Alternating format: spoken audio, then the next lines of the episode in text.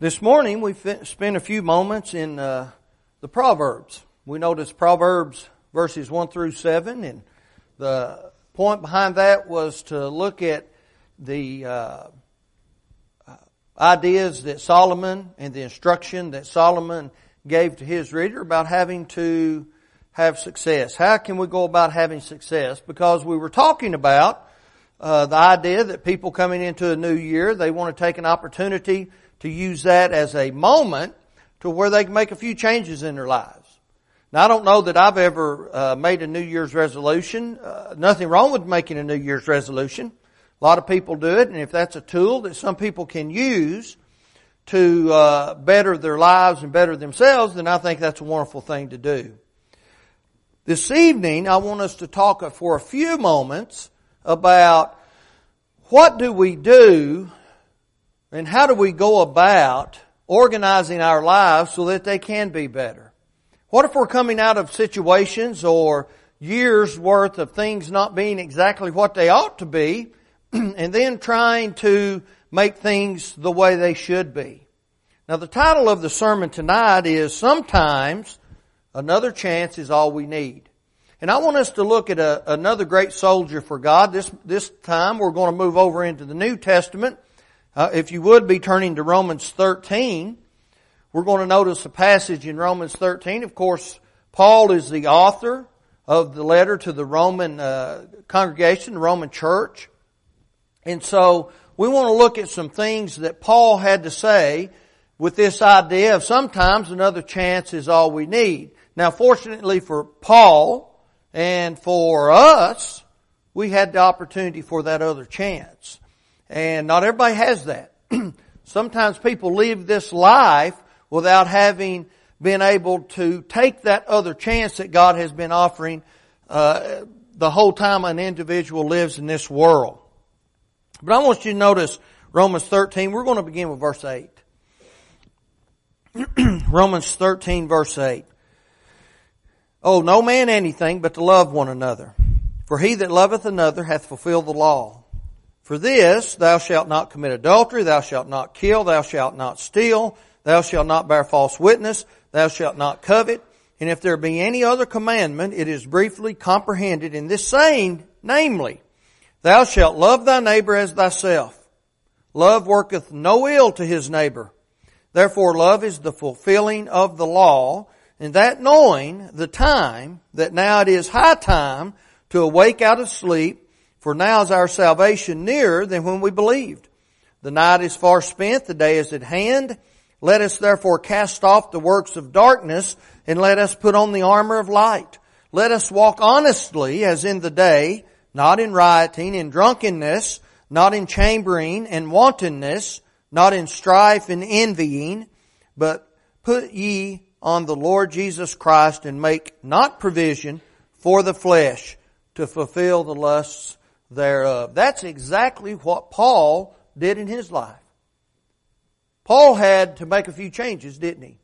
And so when we come into this idea, and we're going to still kind of uh, use the idea of the new year to uh, as a foundation for what Paul's talking about, because a lot of people take that as an opportunity to make some changes.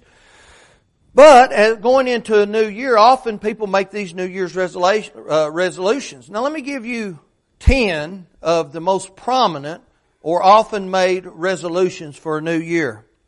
Stop smoking. Get in better shape. Lose weight. Enjoy life more. Quit drinking. Organize self. Learn something new. Get out of debt. Spend more time with family and help people.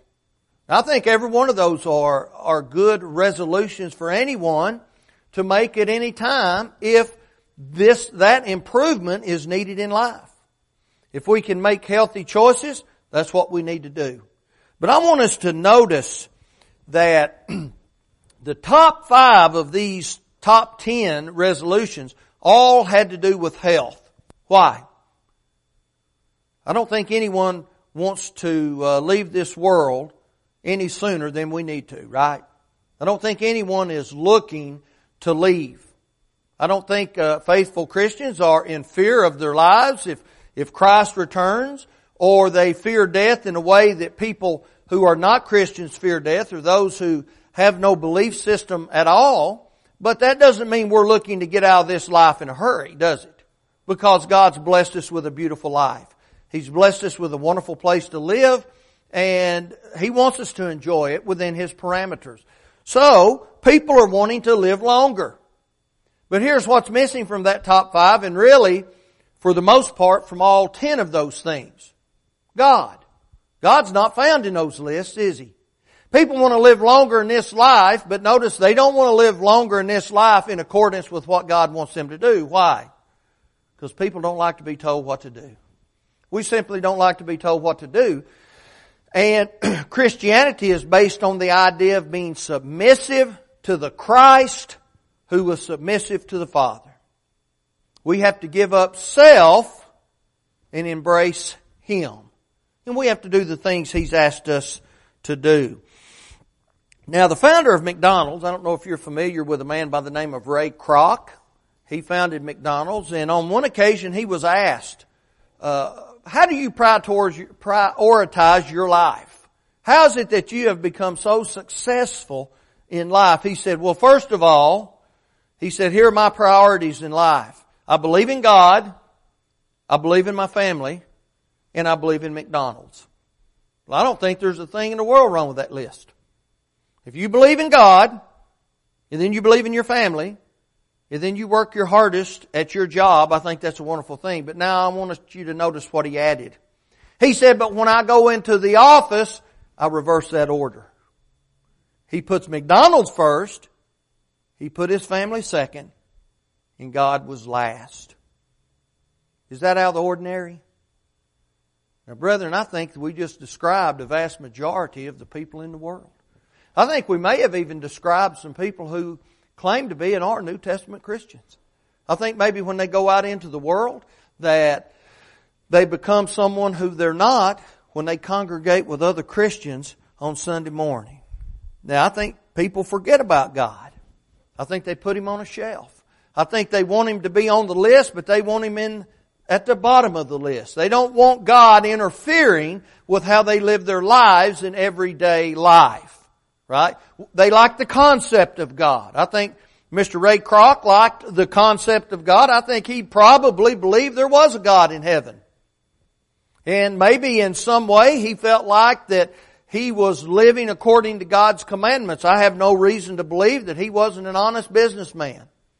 I have no reason to believe that he didn't treat his family the way that, that they ought to have been treated.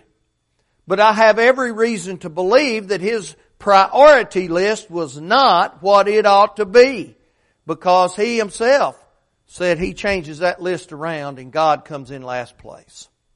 And I don't think that's what we need to do. So how do we change that? well, sometimes another chance is all we need. And if we want another chance and we want to make some necessary changes in our lives, we have to go to the source that gives us that information. Now the apostle Paul knew what that source was. Now, at first, he was a little misguided. He did not listen to the, the prophecies written in the Old Testament that pointed to the Christ. He felt like that Christians were fighting against God's religion. He was blinded to the truth. And that's what Satan wanted. But if there was anyone who ever needed another chance, it was Saul of Tarsus, wasn't it? Because he was a murderer of Christians. Saul was a terrorist. He terrorized the faithful. He threw men, women, and children into prison. And he understood what it meant to take advantage of another chance because another chance will sometimes and every time eventually become the last chance, won't it? Because we're going to leave this world. One way or the other. We're going to leave it through death, or we're going to leave it because the Christ comes back. Now in his Roman letter, Paul exhorted the readers how to prioritize their lives so they could take advantage of another chance. The first thing he mentioned was for them to keep on loving. That's our first point. But why should we love? Well, in verse 7 of our passage, Paul talked about paying uh, what we owe to the government. Okay? That's what chapter 13 for the most part is about. Our relationship to the government. We're not to fear the government. Uh, if we're living the way we ought to live, we're not to fear the government. Those who break the laws of the land, they are to fear the government, right? They are, uh, the government is a tool of God. God established civil government. That doesn't mean He endorses every civil government in the land. He doesn't endorse a lot of aspects of our civil government. He does not endorse homosexuality. He does not endorse uh, uh, abortion. He does not endorse socialism, right? And we have those aspects throughout our civil government, right? And there are people in our government who want to make it even more so. But the bottom line is the civil government is a tool of God, and if a person lives in the way he or she ought to live, they have no reason to fear the government. Okay? So he says, you pay the government what you owe the government. And now here's the sad news for those of us who work in this world, right? And that's everyone in here because there's a whole lot of people in the world that don't want to pull their own weight. But guess what the government wants from each of us when we go to work and we make a paycheck? Uncle Sam wants his cut, right? He wants his part. Now we're coming in to the end of the year, coming in January, and uh, the next few months, guess what we're all going to have to do? We have to file taxes. I hate that part of the year. Normally, I get an extension and I don't fool with it till October. I don't know if that's wise or not, but that's normally what I do. But anyway, we have to pay the government what we owe. Is that wrong? Not to pay the government what we owe? You better believe it's wrong. We may not agree with the amount. We may not agree with the structure. But if that law does not contradict any of God's laws, we are obligated to pay the government what we owe them. And that's what Paul is saying here. Pay what we owe. And then he talks about what we owe our fellow man. You know what the main thing is? He says, owe no man anything but love. Now listen, he's not condemning borrowing money. Okay? He's not condemning borrowing money to buy a house. Condemning uh, to borrow money to buy a car. Someone says, well, how do you know that? Well, what do we do when we buy electricity and we buy water? Well, I'm not too concerned about buying water. I'm on Hixson water. The water is not the problem. It's the sewer that bothers me. It's about three times what the water bill is. But do you know that as we use those services, we are borrowing that money from that institution and we pay it at the end of that cycle? It's exactly the same thing as if we borrow money to buy a house or we borrow money to uh, uh, uh, buy a car. If we buy insurance and we use that insurance, I pay health insurance once a month. I pay it once a month. I pay my home insurance once a month. I pay my car insurance once a month. I'm borrowing that service until it comes time to pay. And so in between paying and the next time we pay, I have a car wreck, my insurance handles it. Why? Because I've borrowed that, that uh, service. And then it comes time and I pay that premium. If I have to go to the hospital, I borrow that service. What little bit my insurance pays for that. But anyway, we understand he's not talking about condemning. What he's talking about, he's emphasizing what is most important. If you borrow money from someone, pay that person what you owe them. But the main thing is we owe our fellow man love. We're to love because it fulfills the gospel of Christ.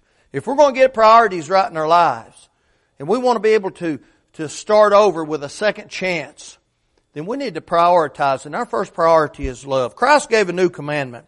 John 13 beginning with 34. He said that you love one another as I've loved you. That you also love one another.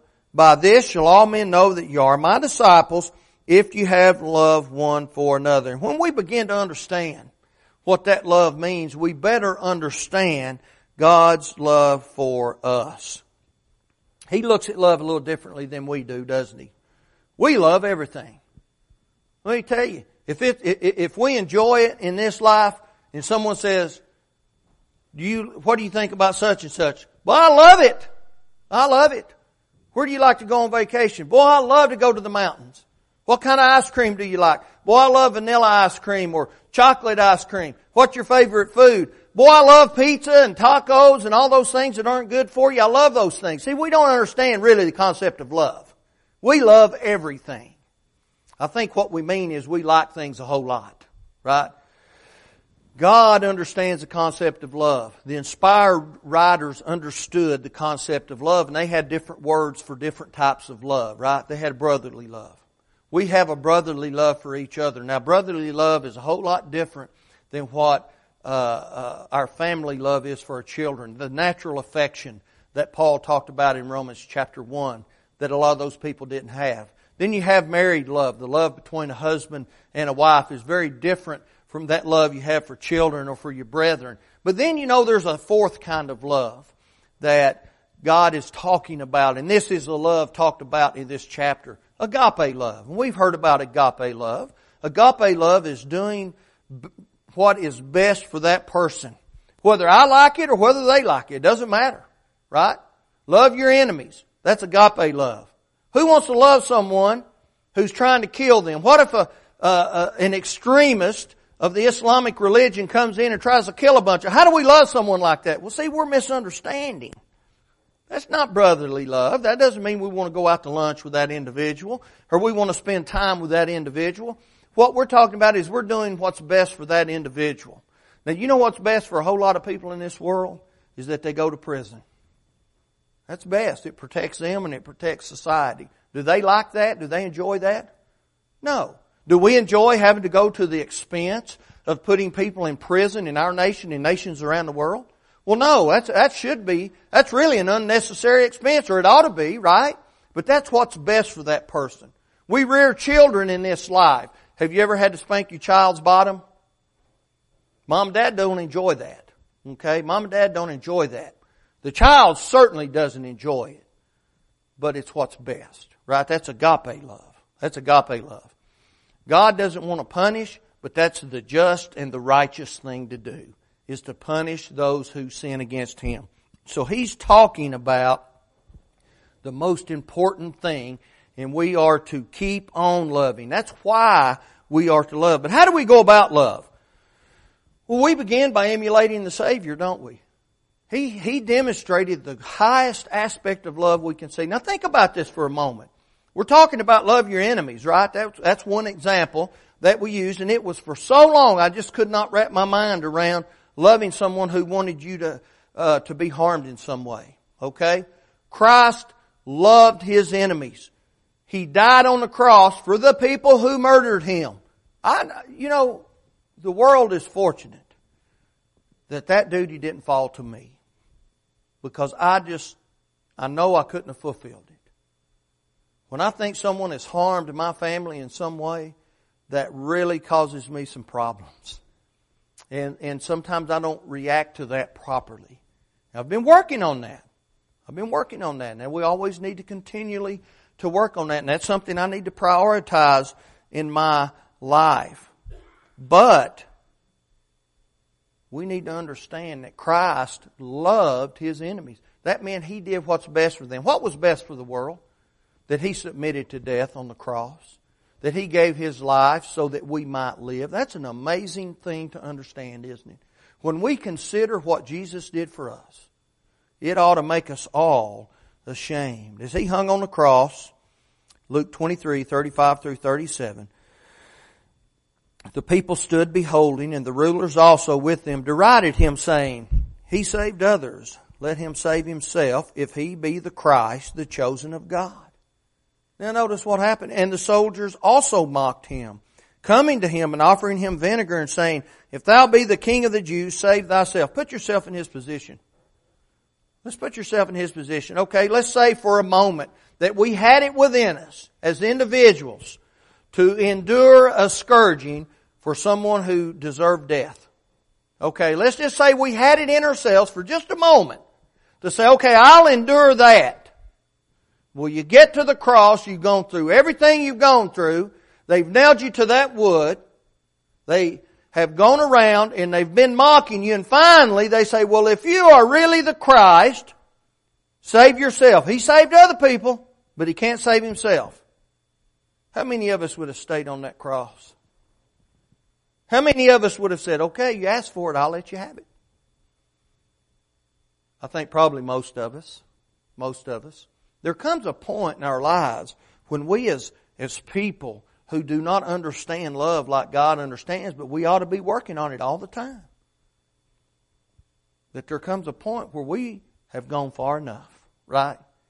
And that's what we have to work on. That's a priority ought to be in our lives. That we continue to go. We continue to go. And we continue to submit to God. And we take uh, the hurts in this life and we do not allow it to knock us off track. So that's how we love. We love the way He did. What about this? What about if His love only raised itself to the level of our love? Oh, now we're, we're thinking something else, right? What if God what if Christ loved the world only as much as we're able to love? And we're talking about Christians, okay? If, as He was to, to love us. His standard of love was high, wasn't it? Is my standard of love high? Is that a priority that, that I've been working on? Greater love hath no man, John 15, 13, than that, than this, that a man laid down his life for his friends. There's no doubt in my mind that the people in our audience tonight and other people, there are, there are those in this world who you would give your life for. No doubt about it. No doubt about it. I'd give my life in a second for my wife and my children. I wouldn't even, I wouldn't even consider it. I'd have given my life when my father was living to help protect him. No doubt about it. No doubt about it. There might be even some other people in the right situation where you might give your life to save them. But what about for that sorry scoundrel that, that cheated you out of a whole bunch of money? What about that guy that talked ugly to you at the office and he, he wasn't behaving right? Would you lay down your life for that person? See, that's a question that's a hard one to answer, right? If we're going to be honest with ourselves, you know, I don't think my answer would be the proper one right now, but that's something I need to work on, right? What about this? Let's consider this. Let's take our children, for instance, or those we love very dearly. What if someone came and said, okay, you give your child as sacrifice and I'll make a plan where the whole world can be saved? Before that question even finished coming out of their mouths, my answer would be no. I've got four daughters. I wouldn't give one of them for anybody to be saved. For me, for my wife, for anybody, and she wouldn't either. And I think we all feel that way especially for a bunch of people who mistreated them. Now let's add that to the equation. Your child's been mistreated by the world. Everybody bullied your child, talked ugly to your child, abused your child both physically and mentally. And then it comes up and says, okay, we're going to allow those people to be saved. If you'll give your child in exchange, we'll let the whole world be saved.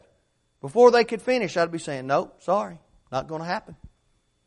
Not going to happen. See, Christ's love had a higher standard. So, how do we pay our debt of love that He gave us? Because we owe one. By loving like He loved. We have to continually strive to get better at what we're doing. Incorporate agape love into our lives, doing what's best for that person, whether I like them or not, or whether they like me or not. And we have to do that through an active goodwill. I want us to notice how what I believe is the exact definition of what love does for us. Let's turn to 1 Corinthians 13, well known chapter. Let's begin with verse 4. Charity suffereth long and is kind. Charity envieth not. Charity vaunteth not itself, is not puffed up, doth not behave its, uh, itself unseemly, seeketh not her own, is not easily provoked, thinketh no evil, rejoiceth not in iniquity, but rejoiceth in the truth, beareth all things, believeth all things, hopeth all things, endureth all things. Charity never faileth. But whether there be prophecies, they shall fail. Whether there be tongues, they shall cease. Whether there be knowledge, it shall vanish away. Now that doesn't mean we're to be gullible in this life. But what it means is we do not just simply take the word of someone uh, that we probably don't even know, or if we do know them, and, and about someone that we know and we're supposed to be loving without first speaking with them. They may be true. It may be a fact that the person we know has done something they shouldn't have done. But we need to talk to that individual, not just on face value. That's where, that's what he's talking about, believeth all things. I'm going to believe in the character of members who, uh, uh, people who are members of the Lord's church. That doesn't mean everybody who's a member of the Lord's church behaves properly. But what that does mean is on the face value of it, I'm going to believe in them until I find out otherwise. And it's my duty to do that, right? It's all of our duties to understand if someone is being faithful or not. Love does not give up on anyone, and it does what's best for everyone. That kind of love is the highest form of love. And we need to do that. And that's the first thing Paul talked about. Keep on loving. Then he talked about, and this is our second point, do not linger. Do not linger. In the text, he said, don't linger. What's he meaning? Well, he went on to say, wake up. Wake up. Paul understood the nature of time, right? How much time do we have? I don't know. All we've got's right now. We measure time. We look at the clock. We know we have to be somewhere. We know when something begins, when it ends. We understand that we don't have uh, enough time most of the time during the day to accomplish all that we want to. And Paul understood the nature of time. And what is that? Brother Ron's been talking about it to us for some time now. This year is gone. So what's the nature of time? Boy, it doesn't hang around long, does it? I can remember growing up and it used to, to irritate me. My dad would say when I was younger, man, Christmas is coming. It's like 10 times a year. He said when I was growing up, it came once every 10 years and I'm thinking, yeah, that's about right. I'm always looking forward to Christmas when you're 9 or 10 years old or something. And he says, now that you get older, it comes ten times a year. And that's about the truth too, isn't it? You get older and here it is again. Same thing. You turn around, now it's your birthday again. Time is fleeting. Time doesn't last. It is fast, right? Paul understood the nature of time. And he wants us to wake up, right? Now those people weren't literally asleep, but they had they might as well have been because they were not doing anything substantial. And that's the thing. God cares about time. How do we know that? He created time, didn't he? For a reason. And he cares about time. Someone asked a question. What happens when you give a procrastinator a good idea? Nothing. Nothing happens. I was talking a little bit about my, my history when I was, when I was in college, right? Uh, that might sum me up a little bit in certain aspects. You know, oh, I'll get it. I got plenty of time. I'll get it. And you come up toward the end of a semester and you got to do, uh, uh, you know, five months worth of work in about three days. You know, well, I usually did it, but wouldn't it have been so much easier to have done it when it was supposed to have been done? What happens when you give a procrastinator a good idea? Absolutely nothing happens. And I think that's our biggest problem when we talk about spiritual things. We need to wake up. Don't linger. Take advantage of the opportunities in front of us, right? If we put off making our lives right to God, we're playing a deadly game. You know, we often hear about uh, the game that was uh, uh, Vietnam, Vietnamese soldiers used on our American soldiers a lot when, when they were torturing them, Russian roulette. You take a revolver, you put one bullet in the chamber, and you spin it around, and they would make them stick it to their heads and pull the trigger, and they would bet on whether the person would live through that or not? Well, you just don't know. That's a dangerous game, isn't it? You have six cylinders, you've got one sixth of a chance of killing yourself. Now you've got five sixths of a chance that you live. Those odds aren't good enough for me. See, I don't want to play that game. But that's what we're doing when we do not take advantage of our time. That's what happened to Paul. When Paul finally came to the understanding, Acts chapter 9, right? Uh, Acts chapter 22, Acts chapter 26, it's recorded three different times. He took advantage of that opportunity. When he came to the proper understanding of where he was messing up, how he needed to prioritize his life, that's what he did. He took advantage of the time. What do we do after we wake up? Paul said, get to work. Now, we need to understand what kind of work he's talking about. Someone says, well, we're trying, we're reaching out, we're doing this and we're doing that. That's not what he's talking about. That's one aspect of Christian work. But that's not what he's talking about in Romans chapter 13. We are to get to work casting off of ourselves the works of darkness. How can we work for God if we are entangled in sin? He said, cast off the works of darkness, right? He mentions a list of things that will cost us our salvation. Stop doing those things. You work first on yourself. How many of you ever flown in an airplane? And right before you take off, they give you instructions about where, you know, if you crash in the water, where's the life preserver? If this happens, if you lose the pressure in the cabin, he said you're going to have a, a mask going to pop down in front of your face. You put the mask on yourself first.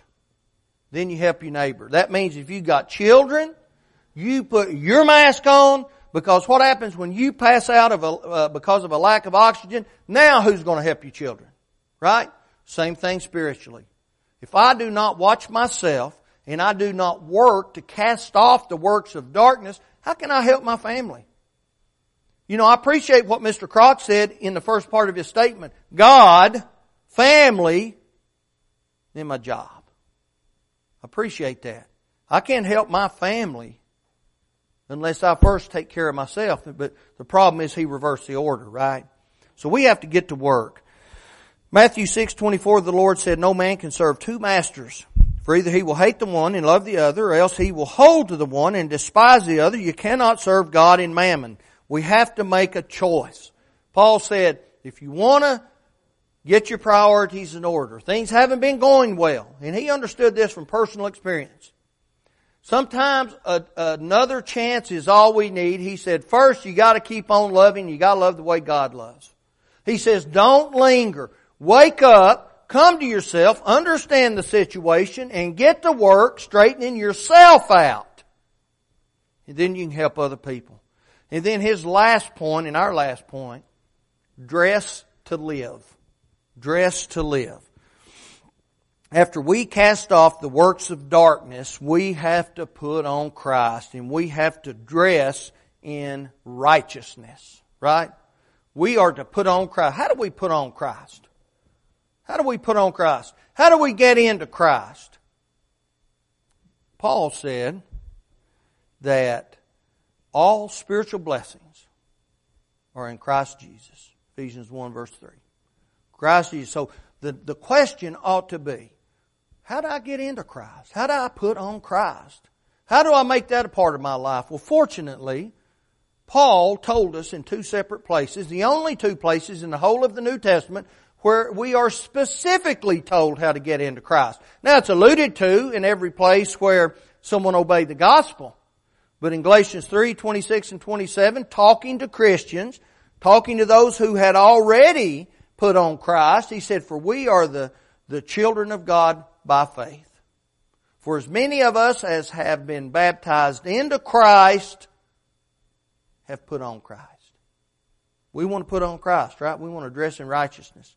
For as many of us, he told the Romans in Romans chapter 6, as were baptized into his death. Right? That's where we contact the blood, figuratively speaking, when we're baptized in water. And so, we need to be able to dress in righteousness. Above all, I think, uh, we want to be in Christ because Paul said this. Notice Ephesians 2 verse 12. Blessed be the God and Father of our Lord Jesus Christ, who hath blessed us with all spiritual blessings in heavenly places in Christ. That's Ephesians 1 verse 3. We already talked about that. Now notice Ephesians 2 verse 12. He also told them that at that time you were without Christ, you hadn't been baptized into Christ, you hadn't put on Christ, you were without Christ, being aliens from the commonwealth of Israel. Prior to Christ, you were Gentiles, you weren't a part of Israel and strangers from the covenants and promise. You didn't have a covenant relationship with God. Having no hope and without God in this world. Christ took that away. You know, and thank God He did because none of us here are Jews. None of us are Jews. We're Gentiles. We had no hope in this world, but when Christ came, He changed that. So I want to dress in righteousness. I want to put on Christ and thank Him for that. And after we prepare ourselves by putting on uh, dressing in righteousness, we have to dress in resistance. We have to maintain. We have to fight against Satan. You know, dressing on the outside is one thing. Getting dressed on the inside is a whole other thing, isn't it? Oh, two different animals. You know, we get up, everybody dresses, uh, for the most part, everybody dresses on the outside. You go out into public. A lot of people hadn't really gotten that down yet, but we put on clothes to cover our bodies. Getting dressed on the inside is something entirely different. We need to dress in such a way that people identify us as Christians. That's dressing on the inside. Now that will exhibit itself in our outer dress, but that's why Peter said this in John both, Acts 4 verse 13. Now when they saw the boldness of Peter and John and perceived that they were unlearned and ignorant men, they marveled and they took knowledge of them that they had been with Jesus. Peter and John, what were their, what was their livelihood? Fishermen, right? Fishermen. Uh, almost anybody can fish. That doesn't mean they were stupid men. That means that if you get out there and you work with the proper material and you're willing to work out in that heat and that sun on that water, you can fish and you can catch fish normally. You know, you don't have to have the, the intelligence or the learning that, say, a, a physician has, right? But what had they decided about those men? They were ignorant men, meaning they didn't have an education. But what, how had they dressed in such a way that made them being seen and perceived as someone who had been with Christ. They dressed on the inside in such a way that they emulated the teachings of Christ. They, those brethren reminded those Jews of who Christ was. Isn't that what we ought to do? That's how we, that's how we dress on the inside. People see us and they say something's different. That person isn't behaving like most people in the world do. They're not using bad language. They're not drinking alcohol. They're not uh, uh, being places they shouldn't be. They're not cheating and lying and stealing. They're not being unfaithful to their spouses. And the litany of things continue, right? It reminds people of who Jesus is, and we ought to remind ourselves who we are, right? A few weeks ago, I preached a sermon. I used the illustration of my father telling me when I was a young man and and we would go out and run around town on the weekends, he would say, Remember who you are and remember who I am. You know what he meant? Yeah. Because everyone who's ever had a parent or anyone who's ever had a child that was old enough to go do those things, to go out and be with other young people, and nothing wrong with that.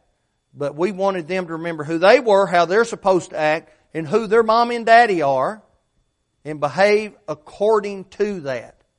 Don't bring shame on yourself and don't bring dishonor on your parents. Right? That's how, that's a relationship we have with God. Remember who we are. Let's don't be, let's not shame ourselves in living like the world. And let's certainly not bring shame on the Father. And so when we look at Ephesians 6, beginning with verse 13 on through uh, the end of the chapter, we're talking about dressing in the armor of God, right? That's dressing on the inside. And that's what He expects. I think if time continues, the God of heaven has blessed us with another year. I appreciate that. I think that this year, as with every year, ought to be better than the last one. We ought to be able to make changes and evaluate ourselves. We ought to learn how to have success. We ought to learn how to prioritize and sometimes another chance is all we need to be able to do that. And if time continues, God has blessed us with that. So let's be productive. Let's do what Paul said. Let's keep loving. Let's not linger, and let's dress to live. Right? That's what he expects. And uh, remember, he told those in Rome, "Wake up, get busy, do the things that you need to do." If you've never obeyed the gospel, do that tonight. Don't leave here not in a covenant relationship. How do we dress in Christ? How do we put on that righteousness? Well, we talked about Galatians 3, 26 and 27. We're baptized into Jesus. Romans 6, 3 and 4. We're baptized into His death. We come up out of that water walking in a new life. Why? Because we believe that He was who He said He was. Without faith, it's impossible to please Him. Uh, Hebrews 11 verse 6. We repent of our past sins, right? Uh, Acts 3.19. We uh, confess that Jesus Christ is the Son of God, and we do that not only with our mouths, but with our actions, just like the Ethiopian eunuch in Acts chapter 8. And then we're immersed in water. We put on Christ in water. We're added to the church. We get into Him. It washes our sins away. Paul knew that, didn't he? Acts 22, 16. Ananias came to him and he said, Saul, Saul, why tarriest thou? Rise and be baptized, washing away thy sins, calling on the name of the Lord. And a lot of people get hung up on this idea of calling on the name of the Lord. What does that mean? Does that mean we call out to God? Well, he had been calling out to God for three days, praying to Him for salvation, and he still was in sin. Calling on the name of God means to be obedient to what He's told us to do. And that's what He did. He arose, He was baptized, He had His sins washed away, He was added to the Lord's church in that same process, and then He began the life of the greatest missionary to ever step foot in this world other than Christ Himself. And that's how we get into Christ. That's how we sometimes another chance is all we need, and that's our other chance. If you've done that and you become unfaithful, come back to God through repentance and prayer and confession, and we'll pray with you and for you if publicly necessary. But either way, if you have need to answer this Lord's invitation, do that as we stand and as we sing.